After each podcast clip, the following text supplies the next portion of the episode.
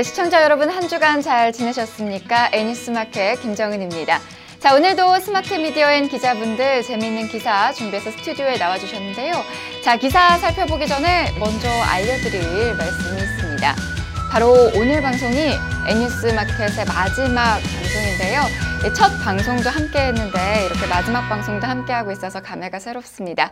자, 그동안 지켜봐 주신 시청자 여러분께 감사하다는 말씀 전해드립니다. 물론 오늘이 마지막 방송이긴 하지만 그래도 기운내서 재미있는 내용 전달해 드리니까요. 끝까지 지켜봐 주시기 바랍니다. 자, 그럼 백상일 기자, 오늘 기사 어떤 내용인가요? 네, 봄이면 찾아오는 불청객이 있죠. 춘곤증에 대해서 알아봤습니다. 네, 자 춘곤증에 대해서 전해드리도록 하겠습니다. 그럼 황혜연 기자는 어떤 기사 준비하셨어요? 네, 요즘 세계 곳곳 청소년들 사이에서 목숨을 위협할 정도로 위험한 게임이 성행하고 있다고 합니다. 그래서 한번 알아봤습니다. 네, 알겠습니다. 자, 그럼 주간 주요 뉴스부터 만나보실까요? 박근혜 전 대통령이 구속됐습니다. 검찰이 청구한 영장을 법원이 발부한 건데요. 박근혜 전 대통령은 앞으로 피해자 신분으로 뇌물 등 혐의에 대해 구속 수사를 받게 됩니다. 세월호가 마지막 항해를 끝내고 목포 신항에 도착했습니다. 이제 육상으로 거치하게 되면 이후 미 수습자 수습 등 수색이 진행될 예정인데요. 육상 거치까지는 일주일 정도 소요될 것으로 예상됩니다. 유승민 바른정당 의원과 홍준표 경남도지사가 각각 바른정당과 자유한국당 대통령 후보로 선정됐습니다. 더불어민주당과 국민의당은 현재 대통령 후보를 선정하기 위한 경선을 진행 중인데요. 4월 3일에는 더불어민주당이, 4일에는 국민의당의 최종 후보를 발표할 예정입니다.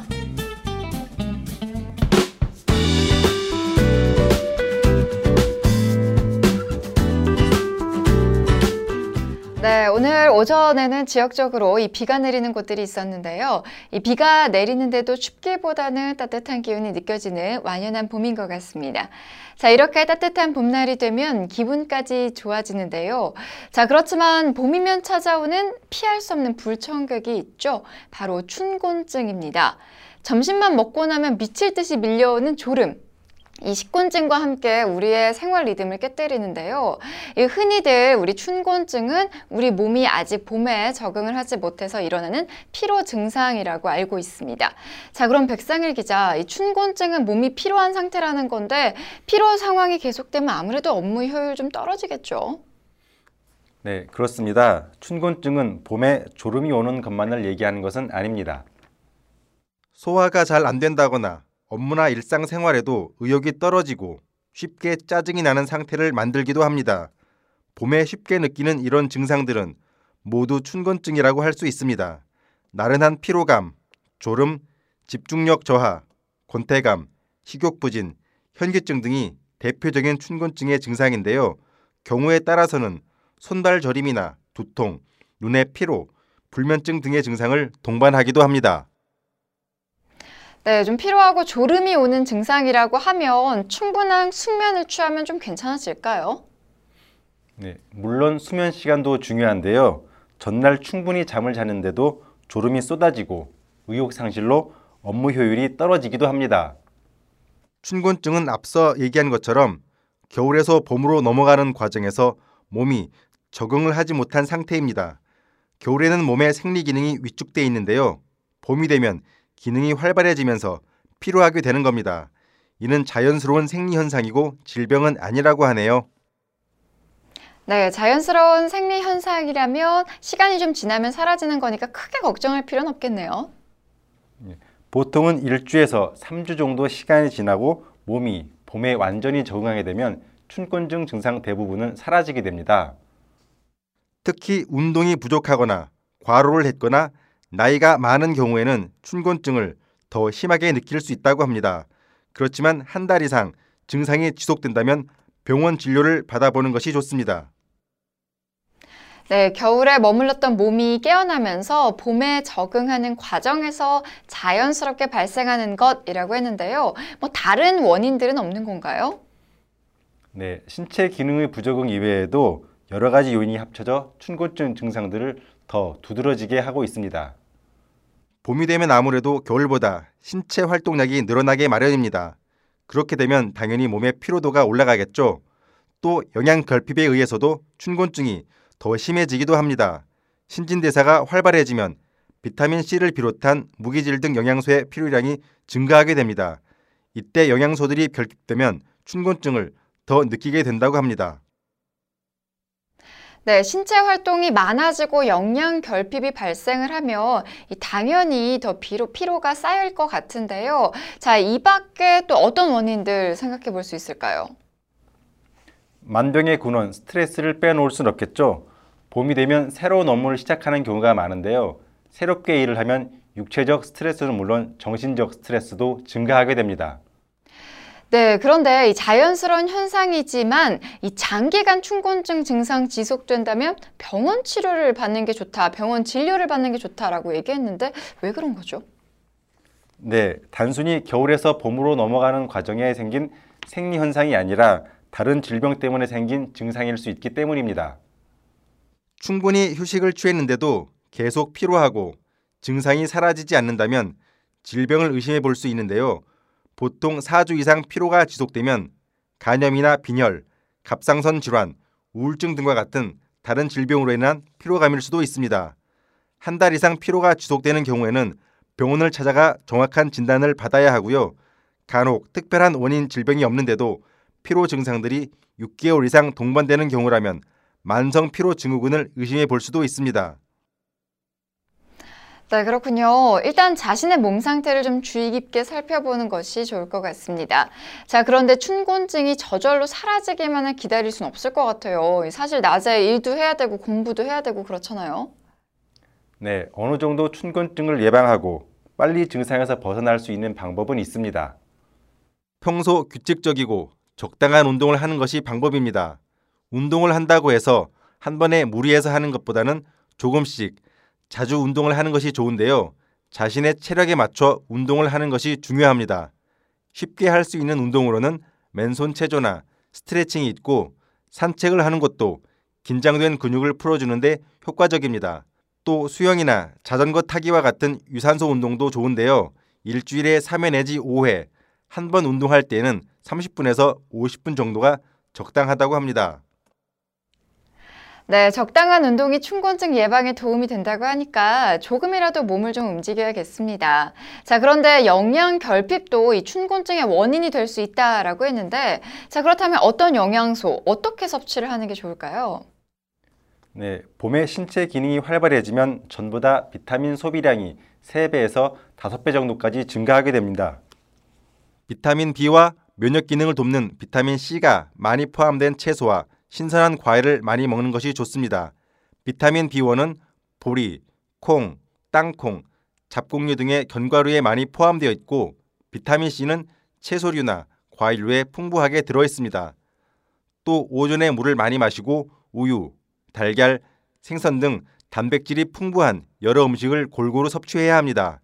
그리고 졸음이 온다고 커피를 자주 마시거나 과식, 음주, 흡연을 하는 것은 오히려 피곤이 더 가중되니 주의해야 합니다.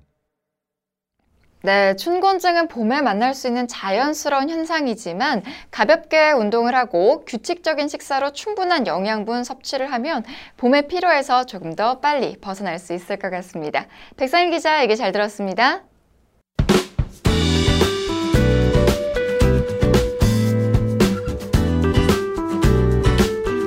네, 여러분, 요즘 세계 곳곳 청소년들 사이에서 목숨을 앗아갈 수도 있는 위험한 게임들이 유행하고 있다는 사실 알고 계십니까? 이 신체 자해를 비롯해 자살까지 유발해서 문제가 큰데요. 그런데 이걸 또 자랑이라고 SNS에 인증샷을 올려서 논란이 더 커지고 있습니다. 자, 그래서 오늘은 이 같은 사태의 심각성을 좀 짚어보도록 하겠습니다. 황현 기자, 이 게임 종류도 다양한 것 같은데요. 대체 어떤 방식들의 게임이 있는 건가요? 네, 기절을 시킨다거나 지우개로 상처를 내는 등 상상을 초월하는 방식들인데요. 화면으로 보시죠. 여럿이 모인 인도네시아 청소년들. 여자아이 두 명이 잠시 동안 숨고르기를 하고 나자 남자아이들이 여자아이들의 심장을 엄청난 힘으로 압박해 급작스럽게 기절시킵니다.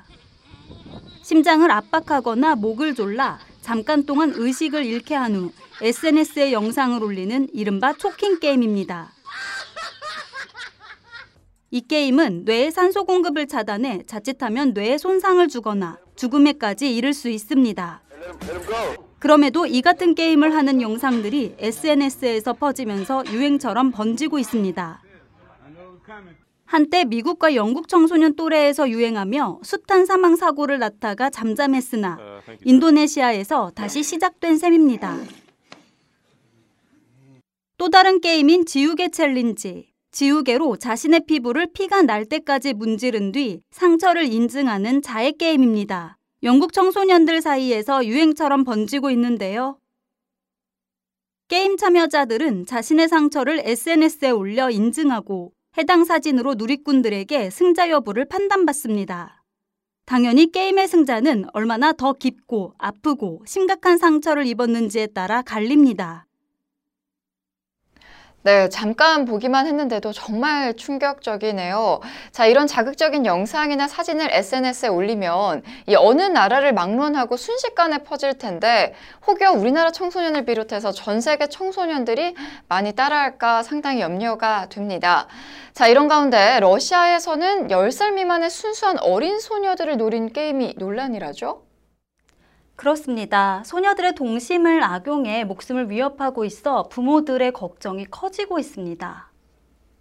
최근 러시아 소녀들 사이에서는 불의 요정이라는 게임이 큰 인기를 끌고 있습니다. 게임은 간단합니다. 요정이 되고 싶은 소녀들은 모두가 잠든 밤 12시 침대에서 일어나 아무도 없는 방 안을 세 바퀴 돌고 마법의 주문을 외우면 됩니다.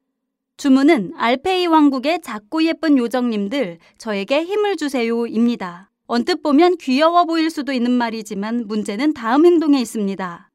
소녀들은 주문을 외운 뒤 조용히 부엌으로 가 가스밸브를 엽니다. 게임에서 가스밸브를 열어둔 채 잠이 들면 다음날 마법의 기운이 깃들어 불의 요정이 된다고 알려줬기 때문입니다. 실제 많은 아이들이 순순히 게임이 시키는 대로 따라하다가 가스밸브를 열고 불을 켜는 과정에서 심각한 화상을 입었고요. 밤새 집안을 가득 채운 가스에 온 가족이 질식사를 하는 경우도 발생했습니다. 전문가는 불의 요정은 아이들을 타깃으로 의식 조종을 하는 자살 게임이라며 경고하기도 했습니다. 네, 정말 아찔하네요. 이 본인뿐만 아니라 가족들도 위험에 빠뜨릴 수 있는 정말 그런 행동인데요. 이 보통 사람이라면 누가 따라할까 싶겠지만 이 아이들은 동경의 대상을 따라하는 경우가 많다고 하니까 정말 주의를 해야겠습니다. 자, 그런데 이뿐만 아니라 러시아에서 이런 자살 게임이 이 청소년을 타겟으로 하는 게임도 등장을 하고 있어서 문제가 심각하지 않나요? 맞습니다. 똑같은 게임을 이용한 청소년들이 연이어 자살을 하는 끔찍한 일이 발생했습니다. 요즘 러시아의 10대들 사이에서 유행하고 있는 게임 흰긴 수염고래. 먼저 게임을 하기 위해선 개인 신상 정보를 자세히 입력해야 합니다. 게임 규칙은 50일 동안 하루에 하나씩 주어진 과제를 잘 수행하고 게임 마스터에게 이를 확인할 수 있는 인증 사진을 보내면 끝입니다. 단순해 보이지만 게임에서 제시하는 과제들은 매일 공포 영화 보기부터 칼로 내 몸에 상처 내거나 고래 모양 새기기 등 매우 자극적이고 잔인합니다. 그리고 게임의 마지막 단계는 바로 자살입니다. 만약 정해진 규칙을 어기거나 게임의 진행을 포기하면 게임 개발자는 미리 받아둔 신상 정보를 이용해 평범한 삶을 살 수 없도록 만들겠다며 협박하는 것으로 알려졌습니다. 러시아 경찰은 현재까지 약 10대 130명이 해당 게임 때문에 죽음을 택한 것으로 추정된다고 밝혔습니다. 네, 정말 믿겨지지가 않습니다. 자, 경찰에 빨리 조사를 해야 되지 않을까라는 생각이 드는데요. 그래서이지 뭐 몇 가지 궁금증이 생기는데요. 이게 모바일 게임인 건가요? 아니요. 폐쇄된 SNS를 통해 진행되는 일종의 놀이입니다. 한국의 분신사바와 같은 놀이라고 보시면 될 것 같습니다. 자, 그렇다면 정말로 청소년들이 이 흰, 긴, 긴 수염 고래 게임을 하다가 자살한 게 맞아요? 이게 정말 의문이 드는데요. 음, 반은 맞고 반은 틀리다고 보면 될 것 같습니다. 자살한 사람 중 일부는 흰긴 수염고래 게임을 하던 이용자였지만 러시아 정부는 해당 게임과 자살은 연관점이 없다고 강조했습니다. 아울러 러시아 청소년들 역시 흰긴 수염고래 게임에 대해 대부분은 심각하게 생각하지 않는다고 외신은 밝혔습니다. 하지만 반대되는 의견도 있습니다. 전문가들은 흰긴 수염고래 게임을 진행하면서 정신적인 스트레스가 우울증으로 이어질 수 있다고 경고하고 있습니다. 또한 이렇게 우울증에 걸린 청소년들은 마치 최면에 걸린 것처럼 자연스럽게 자살이라는 과제를 실행한다고 설명했습니다. 네, 황현 기자 얘기 잘 들었습니다. 오늘 본 영상들 정말 경악을 금할 수가 없는데요. 시청자 여러분 절대 절대 따라하지 말길 바랍니다. 또 혹여 우리 아이들의 손에 보이는 작은 상처나 우울증도 이러한 게임의 시작일 수가 있습니다. 예, 더 많은 피해자가 나타나지 않도록 부모님께서 혹은 선생님께서 지속적인 관심 좀 부탁드리겠습니다. 그리고 더 이상 이런 게임은 만들어지지 않길 바랍니다.